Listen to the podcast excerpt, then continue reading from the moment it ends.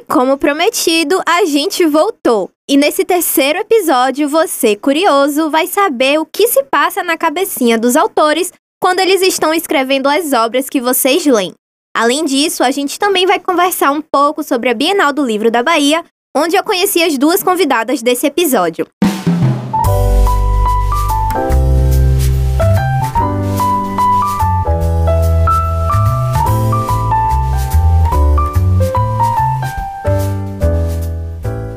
Luana Minho Rabelo tem 24 anos, é estudante de jornalismo e criou a Lua Story para gerir a sua carreira de escritora de maneira independente. Ela é autora de O Último Primeiro Amor e de Como é que vai ficar o meu coração, ambos ambientados na Bahia. Clary Avelino, de 24 anos, também é estudante de jornalismo, como eu já falei, esse podcast está totalmente tomado por jornalistas, entendeu? Todo mundo que eu chamo eu descubro depois que é jornalista ou está estudando jornalismo. É, Clary também é autora de Flamingos, Avalanche, Tempestade, Um Conto sobre o Tempo e muitas outras histórias online. Ela começou a escrever aos 10 anos e postou sua primeira história numa comunidade do Orkut chamada Web Novelas Fakes. Bem-vindas, meninas! Obrigada! Obrigada! é, é um prazer receber vocês aqui no meu podcast de TCC, né? E hoje, como eu falei, a gente vai discutir um pouco sobre essa rotina de criação de vocês, como é ser autora, como é que foi a experiência de vocês na Bienal. E já falando de Bienal, né? Após nove anos aí, a Bienal, ela voltou pra Bahia. A gente já tinha nove anos que esse evento não ocorria. E é um grande. E é um grande evento, e que bom que voltou. É, e apesar desse ato, a gente atingiu um público muito bacana, que foi um público de 90 mil pessoas durante os seis dias de evento. E dentre as atrações, a gente notou diversos autores muitíssimos conhecidos, como Tarita Rebouças, Paula Pimenta, Clara Alves, Pedro Ruas, e Chico Felice e outros, mas a gente também teve a presença, né, de autores independentes que marcaram e marcaram muito bem presença na Bienal, como vocês duas. Então, para a gente começar de fato esse bate-papo, eu queria que vocês falassem sobre a experiência de vocês com o evento, é, como é que foi as vendas, como é que foi a relação de vocês com os leitores e como é que foi a preparação de fato para o evento, né? Porque foi um big evento. Então, a Bienal daqui de Salvador foi uma coisa que eu não esperava que ia acontecer. É, eu já tinha ido pra Bienal de São Paulo, só que foi uma coisa, eu fui para conhecer, eu fui só com um, pingado de marcador de card para dar quem eu achasse e nada fixo porque eu não tinha livro físico com a editora. E na Bienal daqui de Salvador eu já tinha, já tinha livro físico, eu tinha lançado Avalanche. E eu tava nervosa, aquela coisa, né? Nunca tinha ido pra Bienal, sou uma pessoa que eu eu antigamente tinha muita facilidade para falar com as pessoas em público, mas eu acabei ficando um pouco retraída depois da pandemia. E eu tava naquela coisa, como é que eu vou parar as pessoas para conversar, para esperar que alguém goste do meu livro? Só que o pessoal daqui de Salvador, a Bahia é outra coisa, né? O pessoal, é, a recepção é muito boa, todo mundo é muito gente boa, até com as minhas amigas que vieram de fora. Teve a Vitória que veio de Mossoró e a Bel que veio de Presidente Prudente. As duas também foram aquela coisa, chegaram na Bienal morrendo de medo e saíram super felizes, realizadas. Foi essa essa a Bienal foi uma coisa assim à parte. A gente todos os dias estava lá. Não precisaríamos ir todos porque eu esgotei o livro no terceiro dia da Bienal. A Vitória no domingo ela deixou mais três autografados e a gente conseguiu vender no outro dia. A Bel também, acabou os livros dela na Bienal, e aí quando a gente acabava um, a gente falava assim: olha, não tem mais da Bel. Vamos, vamos para outra autora. A gente chegava e chamava a autora, seu livro fala do quê? Ah, é, meu livro é um romance que fala isso, isso e aquilo. Vamos vender pro povo. Aí o povo chegava, a gente, você gosta de livro de tal coisa?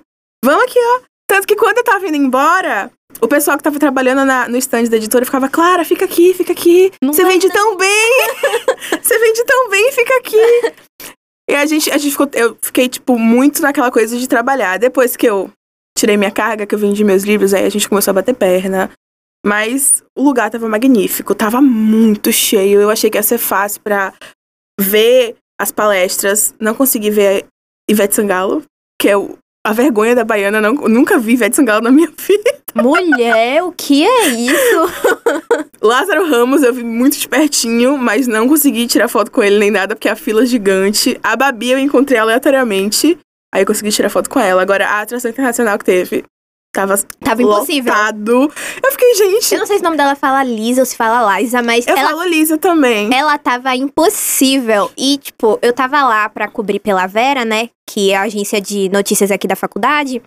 E é, o meu amigo, ele, ele é bilíngue, né? E ele queria muito essa entrevista com ela. Ele já tinha lido os livros e ele queria muito conseguir essa entrevista com ela. Porque, como eu falei no episódio passado aqui, a gente deu a vida por todo o material que a gente construiu naquela Bienal.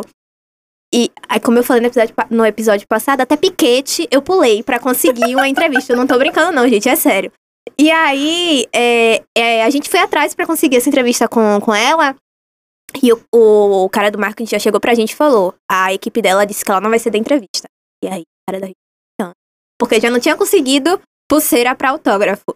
Porque tava tudo esgotado. A mesa tava impossível. A gente simplesmente sentou. Foi quando a gente encontrou contigo, Clary, encontrou com, com a Júlia.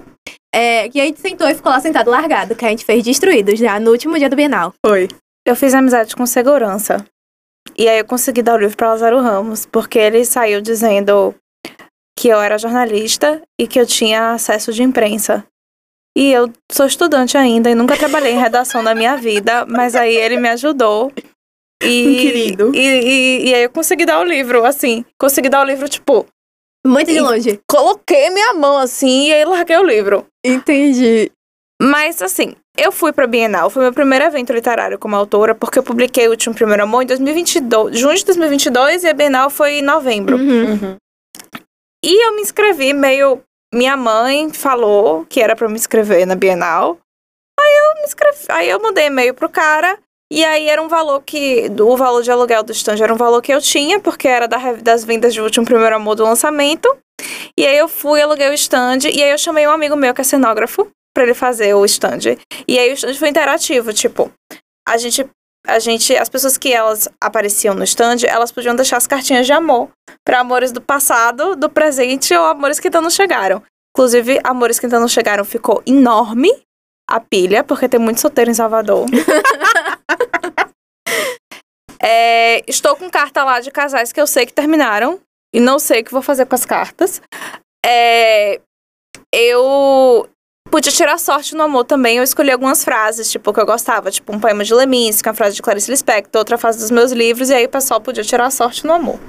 Abri o envelope e aí saiu uma frase. E tirar foto também no stand, porque o stand estava bem bonitinho. E assim, foi uma experiência muito legal, porque eu gosto muito de conhecer meus leitores. E eu ainda não tenho presença online muito forte. Porque eu sempre fui muito de ir pra evento. Então, e eu assim, não tenho paciência, gente. Eu estou criando paciência agora pra fazer TikTok e Twitter direitinho. Eu tô Porque vendo. eu sei que Ninguém é o que dá. paciência. Porque eu sei o que é o que dá resultado, sabe? Uhum. Uma vez eu tava num evento mesmo, e aí. Pessoal, eu tava no evento quinta-feira. Ah, Não, quinta não, calma. Eu tava no evento.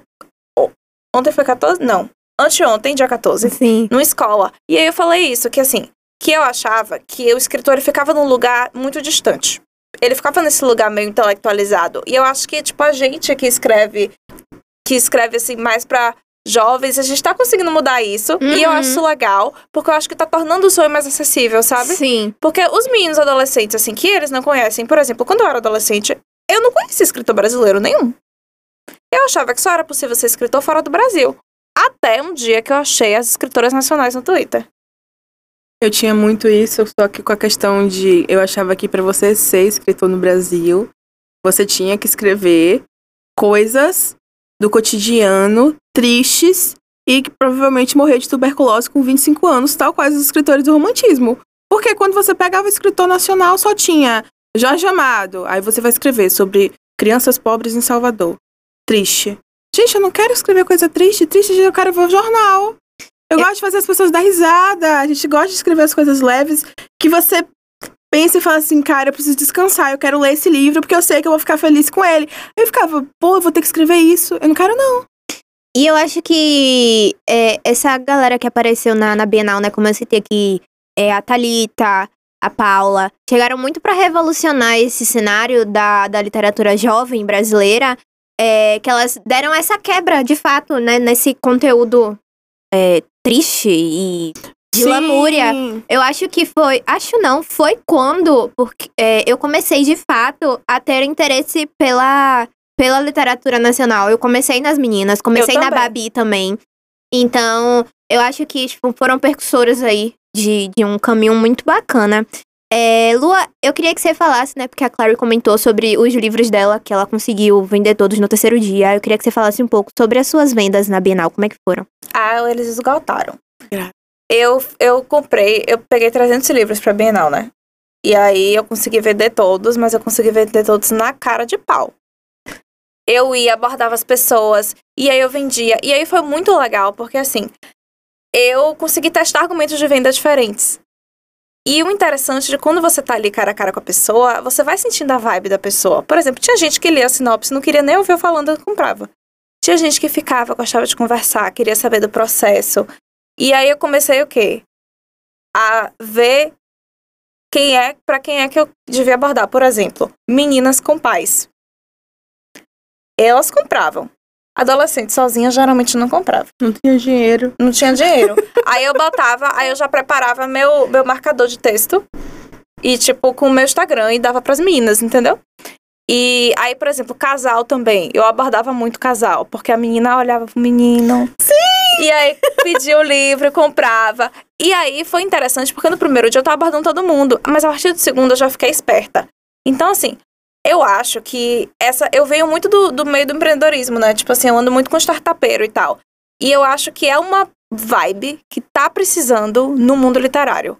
Gente do mercado literário não gosta de falar de dinheiro. Eu já fui pra vários eventos, assim, e a galera quer falar de livro, falar de tal autor que é super renomado, quer falar que se apaixonou por tal personagem, mas não quer falar de dinheiro, Eu odeio isso. De venda. Que bom que você entrou neste quesito, porque eu tenho uma pergunta que eu acho que. Eu falei, né? Vai ser coisas leves, sem polêmicas, mas eu acho que é a pergunta mais polêmica deste episódio. Dá pra viver sendo autor no Brasil? Dá. Tá. Dá. Tá? Então que ótimo. Amiga, olha, deixa eu falar pra você uma coisa. Ah, eu trabalho majoritariamente com a Amazon. Uhum. Por quê? Porque eu acho o livro independente maravilhoso, físico. Acho lindo, pô, eu amo meus livros na minha estante. Eu deixei um nicho só pra eles, porque a pessoa entra, eu quero ficar. eu Caguei pros outros, eu quero que eles olhem pros meus livros. E aí eu acho, eu adoro ver eles na minha estante. Mas se eu tivesse continuado com a editora, eu faria todos. Se eu não tiver mais editora, porque minha antiga editora eu quebrei o contrato, se eu não arranjar outra, eu não vou fazer é insuportável fazer livro físico. Você compra, você faz o livro, pronto. Se você encomendar 100 livros, dependendo do tamanho do livro, sai, sei lá, R$18,90 cada. Aí você vende a 40 reais. Mas o povo não gosta só do livro. Você tem que ter card, você tem que ter marcador, você tem que ter alguma coisa frufru, fofinha, pôster, nananã.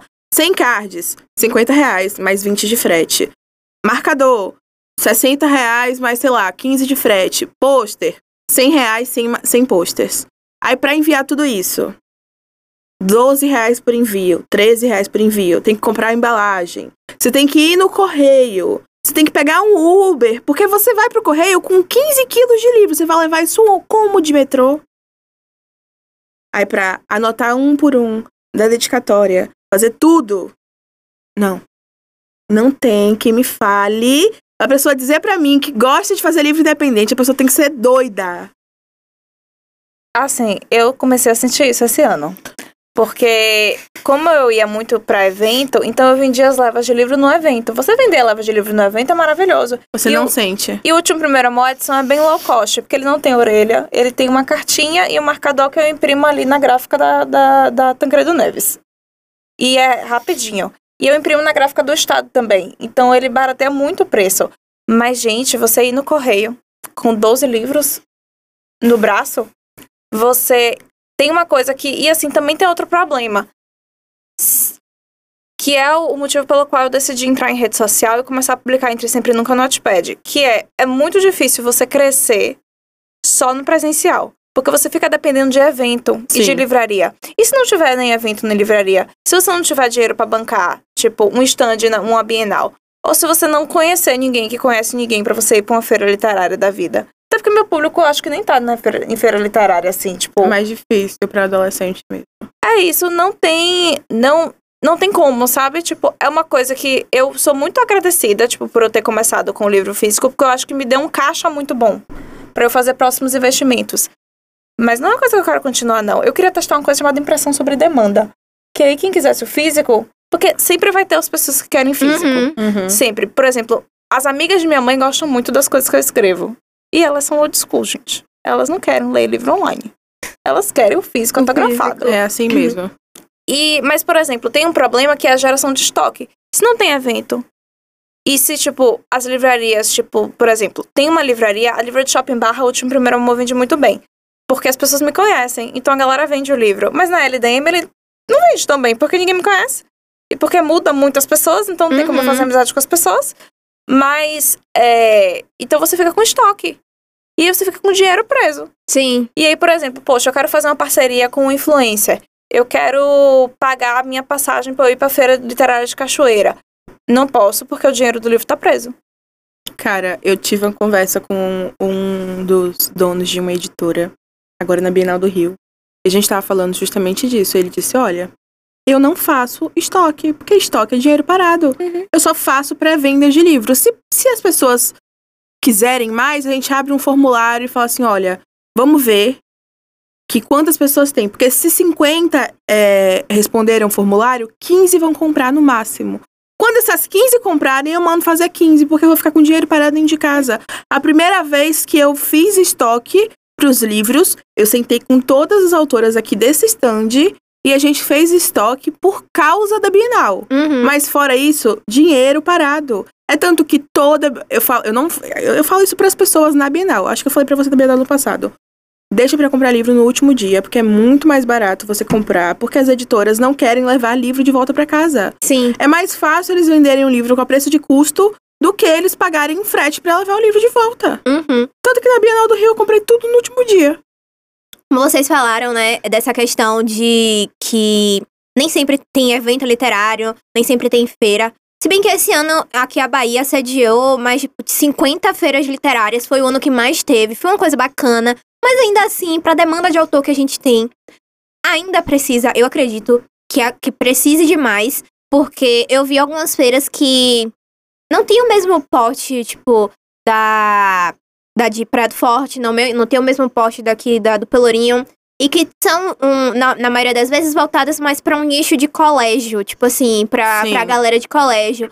É bacana, é porque você é, tá ali é, influenciando as pessoas culturalmente, tá influenciando um público jovem a tá lendo. Mas é interessante você trazer outros públicos também, abarcar outros públicos. Tipo, eu gosto de ler livro jovem, mas eu tenho 22 anos, então eu. Mas eu, eu gosto de ler outras coisas também. Sim. Então, eu não sou tão abarcada por esses por- pelo público jovem. Exatamente. Então, a pergunta que eu tenho pra vocês é, é, como é que o BookTok, como é que é, ele influencia na carreira de autora de vocês? Como é que ele influencia nas vendas? Como é que ele influencia na na sua gestão, no geral mesmo? Eu, Cara, desculpa, Clary. É porque eu sei que você é mais conhecida na- na- nas redes. É, eu Inclusive, eu te sigo. ai que chique.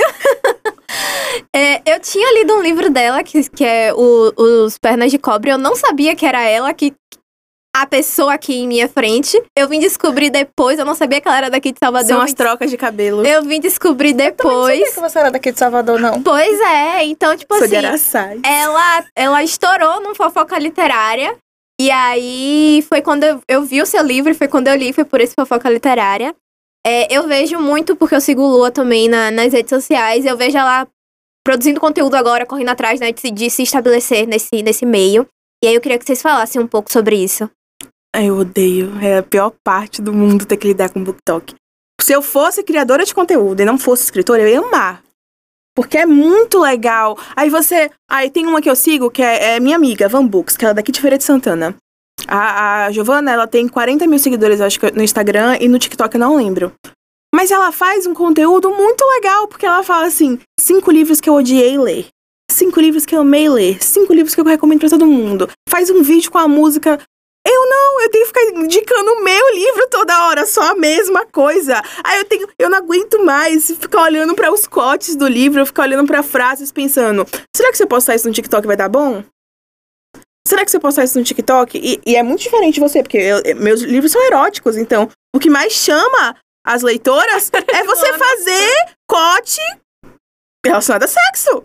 Então, assim, Eu não posso escrever nada, porque tem que escrever tudo parecendo que, que é código de barras. Tudo cortadinho, porque senão o TikTok bane.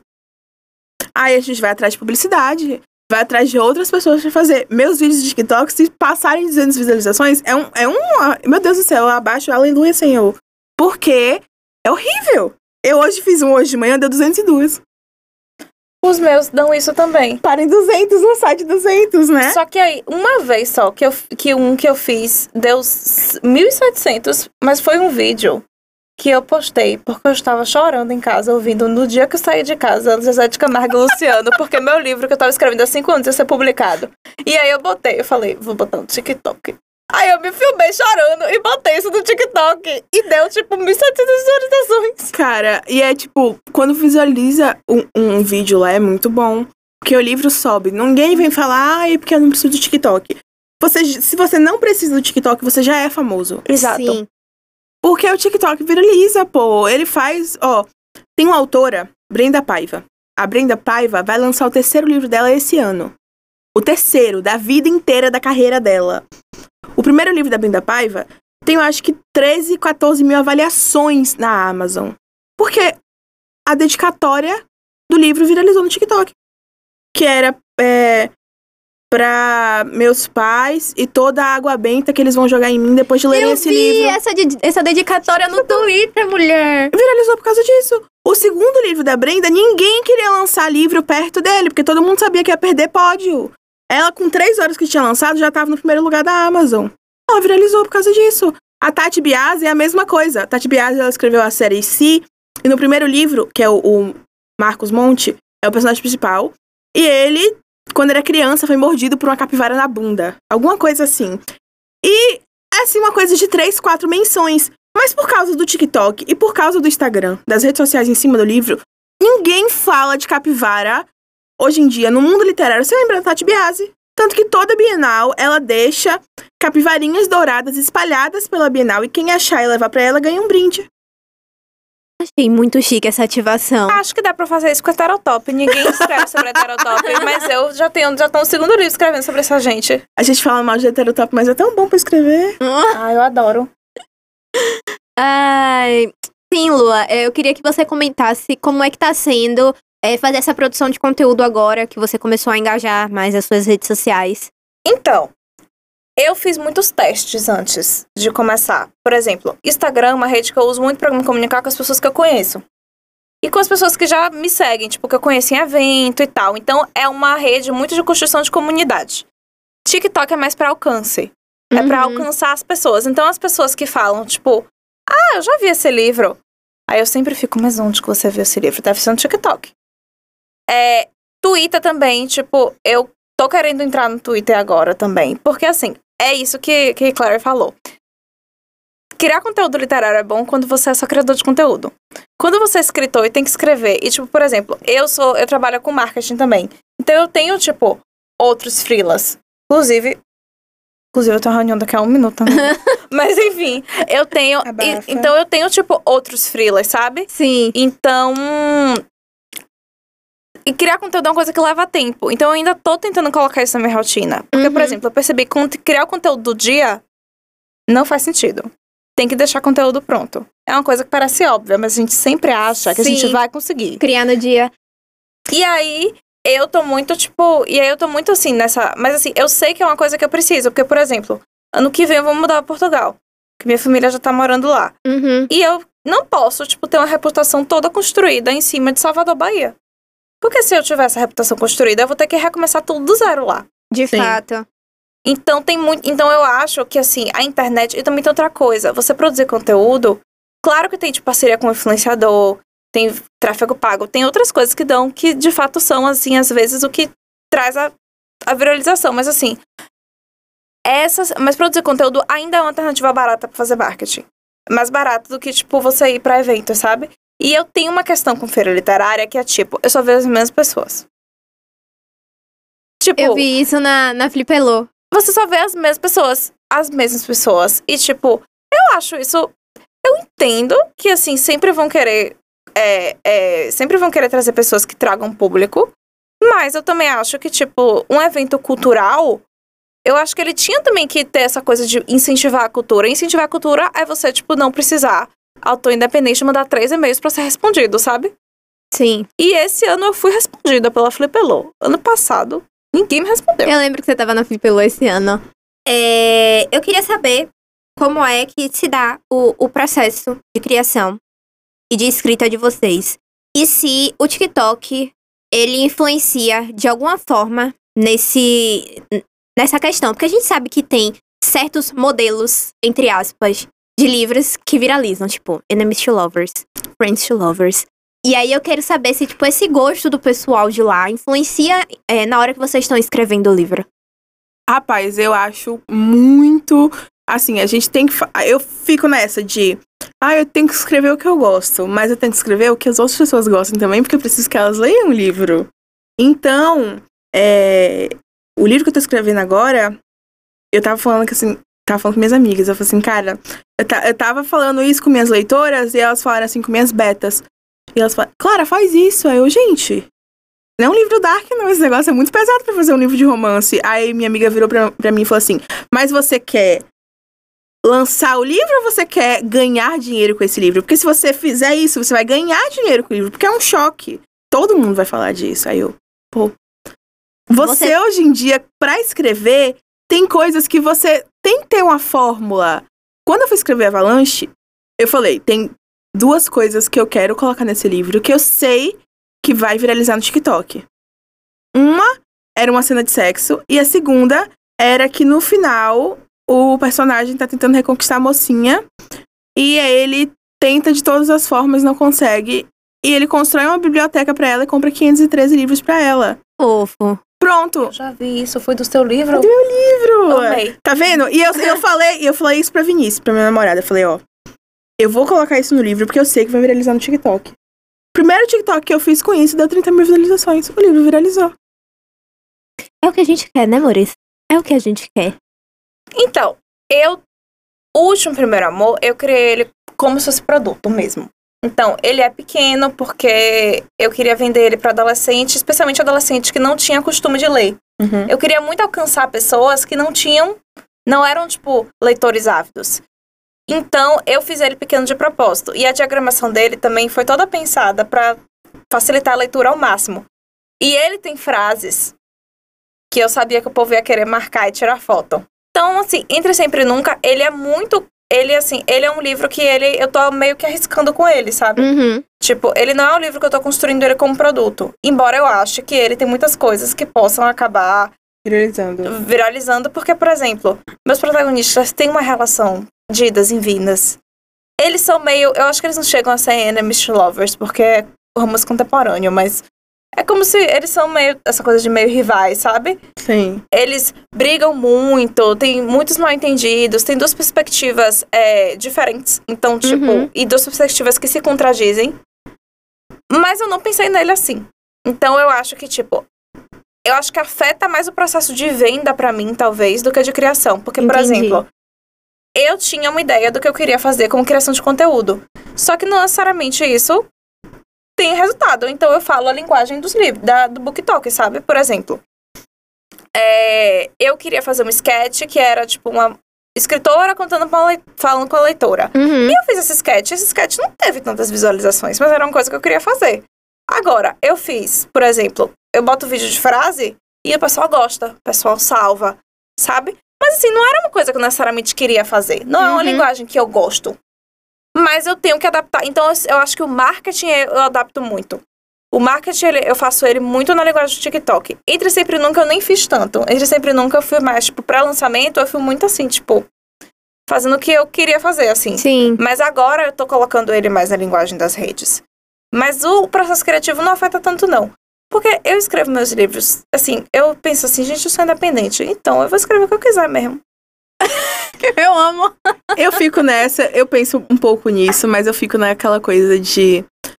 Meu condomínio é tão caro, eu preciso pagar Sim. ele. É isso. Eu acho que se, tipo, se eu vivesse só de escrita, talvez eu pensasse. É. Mas, tipo, nesse. Talvez no futuro eu comece a fazer mais isso. Mas é porque é isso. O último primeiro amor de sempre nunca livros muito pessoais pra mim.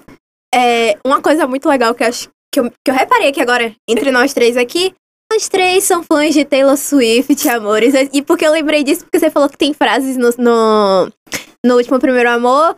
E aí eu lembrei que você fez uma- umas coisas parecidas com Love Story, da, da, da Leirinha. O último Primeiro Amor, ele é inspirado em Love Story. É ele isso, é totalmente inspirado em Love Story, totalmente. É. Tá.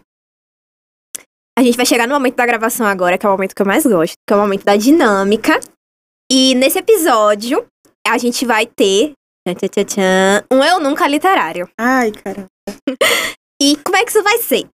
É, eu vou dizer alguns pontos é, que nós, leitores, eu me coloco aqui como leitora, tá? A gente observa nos livros.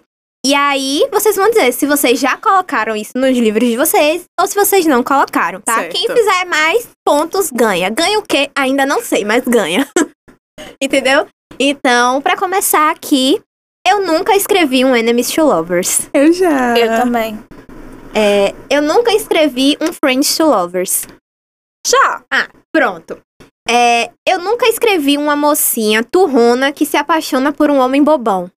Já! Ele sempre nunca, ele sempre nunca é isso. É jeito de escrever. Ele sempre nunca é isso, Eu amo. gente. Eu já. Gente, eu particularmente como, autor, como leitor, eu amo quando a mocinha é turrona e o cara é um bobão. Eu amo. eu- a leitura flui pra mim assim, ó, num grau. Não, e é a melhor bom. coisa do mundo, porque sempre é aquele estereótipo do cara ser grandão e a mocinha pequenininha. Eu adoro. Muito bom. É, eu nunca escrevi um plot de gravidez. Eu já. Eu também já. Ainda não publiquei, mas eu já escrevi. Eu odeio plot de gravidez. Ah, eu adoro plot de gravidez. Odeio. Eu nunca fiz os personagens se separarem e ficarem brigados por inúmeras páginas só pra eles voltarem mais apaixonados ainda. Eu já. Já, claro, óbvio. Ô, gente. Se fizer isso, não tem graça. Oh, mas eu amo que é tipo, tá tudo bem. Aí tem uma briga que ela, ela parte o casal no meio, assim, não, que abre um, um vão entre eles tão grandes. Aí você fica lá passando só lamúria, Isso é um dilema pros tristeza. escritores, porque você tem que passar muito tempo pensando que tipo de briga vai separar ele, como essa briga não vai ser uma coisa tóxica pros dois lados, porque eles não podem sair como errados. Sim, exato. Porque senão as pessoas vão odiar os personagens. Aí, aí, pra mim, é, tipo, tão triste que eu tô aqui apaixonadíssima pelos personagens. Aí eu vou. Ai, mas por que que isso aconteceu? E fica lá, ela triste de um lado, ele triste do outro. Aí quando a gente vê no final, felizes para sempre. Aí o coração fica quentinho de novo. E quando voltam só no último capítulo, Ô, pra mim é a melhor mulher. coisa. Pelo amor de Deus, não faça isso comigo, não. É. Eu nunca escrevi um vilão com mais carisma que o mocinho. Eu já. Eu não. Mas é porque ainda minhas histórias não têm vilão. Eu nunca usei a força do protagonismo a favor do personagem principal. Já, claro! Já usei! Já Porque usei aquela sim! situação de que, tipo, ai, é, a personagem perdeu o voo pra São Paulo. Mas com a força do protagonismo dela, ela conseguiu alguém que vai dar uma carona pra ela até o aeroporto mais próximo, onde ela vai conseguir um voo pra São Paulo. E esse Claro. personagem surgiu da onde? Deus sabe hoje, mas a gente ama. A força Já. do protagonismo vinda diretamente da Disney Channel. Já, claro. Ai, é, eu nunca fiz a mocinha ficar com o vilão ao invés do mocinho. Eu tenho um livro não lançado que tem isso e eu gosto muito dele justamente por isso. Eu queria. Eu queria, na verdade, em todas as situações que tem a mocinha e o vilão, eu sempre quero que a mocinha fique com o vilão. Eu também sou assim, Cara, e saúde. esse meu livro, eu comecei, eu, eu comecei a escrever pensando justamente nisso, porque eu queria colocar um cara pra ser um mocinho. E o vilão ia matar o mocinho e ia ficar com a mocinha. E eu tava muito empolgada escrevendo, só que eu não sei porque na época minha cabeça parou de funcionar pra ele. Mas era de fantasia. Eu já quero ler ele. Gente, tem muita, tem muita coisa pra escrever ano que vem, peraí. Pra finalizar, é, eu nunca me apaixonei por um personagem que eu mesma escrevi. Não, eles são como filhos pra mim. Cara, eu também falava isso. Eles são como filhos. Eu sempre escrevi personagens e a pessoa ficava, nossa, com qual dos seus personagens você casaria? Eu falava, caraca, eu sou a mãe deles. Mas, até o momento que o Benji nasceu, que é o de Tempestade. Por quê? Porque depois que eu parei pra ler o livro, depois de terminar de escrever, e todas as minhas amigas e betas leram também, falaram, caraca, Clara, ele é Vinícius, é meu namorado. Aí eu percebi que realmente eu tinha escrito eu e meu namorado sem querer. Aí eu falei, caraca, ele é todos esses os defeitos de Vinícius não existem nele, ele é um homem perfeito. e aí eu me apaixonei por ele. Essa aqui vai ser a última pergunta, tá? Pra gente finalizar o nosso episódio. E finalizar com chave de ouro, porque esse é o último episódio dessa temporada. Em outubro, a gente teve uma movimentação muito grande aí nas bookreads no geral, porque um perfil do TikTok, é, o Divulga Nacional, promoveu é, a versão brasileira do Stuff Your Kindle Day, que é o famoso, ficou conhecido aí como Exploda Seu Kindle BR. E a gente teve aí, tipo, mais de 2 mil livros é, ou gratuitos ou então em promoção. E foi uma ação muito bacana, porque além de dar visibilidade para os autores, autores nacionais, é, é uma ação de fomento muito grande à cultura e é uma ação de viabilizar a literatura para quem não tem acesso, tipo, tão grande à literatura. É muito bacana. E aí eu queria saber é, se vocês entraram nessa movimentação e como é que, tipo, se, se vocês não tiverem entrado nessa movimentação, como é que isso fortalece o trabalho de vocês? Eu esqueci de preencher. Eu também. Todas minhas amigas mandavam pra mim, eu falava, hoje eu vou preencher. Aí chegou o dia do Exploda Seu Kindle, eu... Esqueci. Eu tava editando Entre Sempre e Nunca. E eu tava editando, correndo, completamente imersa, não fazia mais nada da minha vida. Quando eu vi, já tava no Twitter. Eu Mas, fui bem assim. assim, eu gosto muito da comunidade de autores nacionais. Porque eu acho que às vezes tem treta. Mas a galera se apoia muito. Eu fico quieta. A galera se apoia muito, sabe? Tipo, tem pessoas já que eu gosto, tipo assim, que eu sou. a- Tenho, não tenho. Não é minha amiga nem nada, mas eu tenho afeição. E eu gosto, tipo, de como a galera tem essa coisa de ficar indicando os livros uns dos outros, sabe? Uhum. E eu gosto porque a galera é legal e a galera escreve coisas, tipo, divertidas e leves e. E não, não tem aquele ranço do, do mercado literário tradicional, sabe? Sim. De, tipo, ter Nossa, aquela coisa sim. de indicação, mas ser uma coisa meio, tipo assim. Porque fulano de tal é um grande autor e eu também quero ser um grande autor, então eu fico seguindo fulano de tal. Tipo, não tem aquela pompa. E eu gosto porque eu sinto que, tipo, eu tô conversando com meus amigos, sabe? Uhum. Cara, eu achei o Exploda Seu Kindle magnífico. A Iris do, do Divulga Nacional, ela é maravilhosa. Ela tem, tá tendo outra ação, se eu não me engano. Que eu Que vai acontecer agora eu também. Acabei de lembrar disso. que vai acontecer agora, que eu acho que é pra é Black Friday, pra colocar os livros em promoção e tal. E ela é magnífica. O Exploda Seu Kindle, eu nunca imaginei que ia chegar nos números que chegou. Olha, foram números maravilhosos. Eu vi uma, uma autora colocando no, no Twitter que ela chegou, tipo, a 2 mil livros ven- vendidos, né, Amiga, pela Amazon. A Ellie Júpiter, que ela é autora baiana também, ela é da Maré. Da ilha, não lembro que ilha é, mas ela é dessa ilha aqui na Bahia. Hum. Ela teve 70 mil livros baixados. Ela colocou, acho que, uma uma saga inteira dela em- em- de graça. Eu fiquei tipo assim, caraca, eu não sabia nem que existia 70 mil leitores no mundo. Não, eu vou colocar, eu vou colocar, eu vou colocar o último primeiro amor. Como é que vai ficar meu coração de graça nesse da Black Friday? Vale a pena, e, e é isso que os autores estavam falando, né? Que apesar de ter um número muito grande de baixados, é importante que, que as pessoas que leem pelo Kindle, né? Porque a pessoa que lê pelo Kindle às vezes lê com o Wi-Fi desligado. E aí só contabiliza depois. Amiga, tem aí, tipo, o pessoal tem muito mito nisso. Mas a questão do Wi-Fi é uma coisa muito básica, porque sim, só entra depois. Mas o Kindle é uma ferramenta pra você carregar pra todos os lugares. Não é todo lugar que você senta que é tem Wi-Fi. isso. E aí a galera tava muito falando, né? Tipo, ai, Leo, no final não esquece não de ligar o Wi-Fi do Kindle pra, pra tipo, contabilizar os royalties de Avaliar página livre. De página livre, exato. É... Mas então, a gente vai chegar aqui ao final desse terceiro e último episódio do Book Talk. É, antes disso, fica aqui meu agradecimento a vocês. Muito obrigada por terem topado Obrigada participar. pelo convite. Eu também, eu amei o convite. Ai, gente, esperem que podem ter mais. Espero eu. É, fiquem atentos, porque provavelmente a gente tenha uma segunda temporada do Book Talk ano que vem. Então é isso, um beijo. Eu sou Bruna Carvalho e esse é o nosso Book Talk.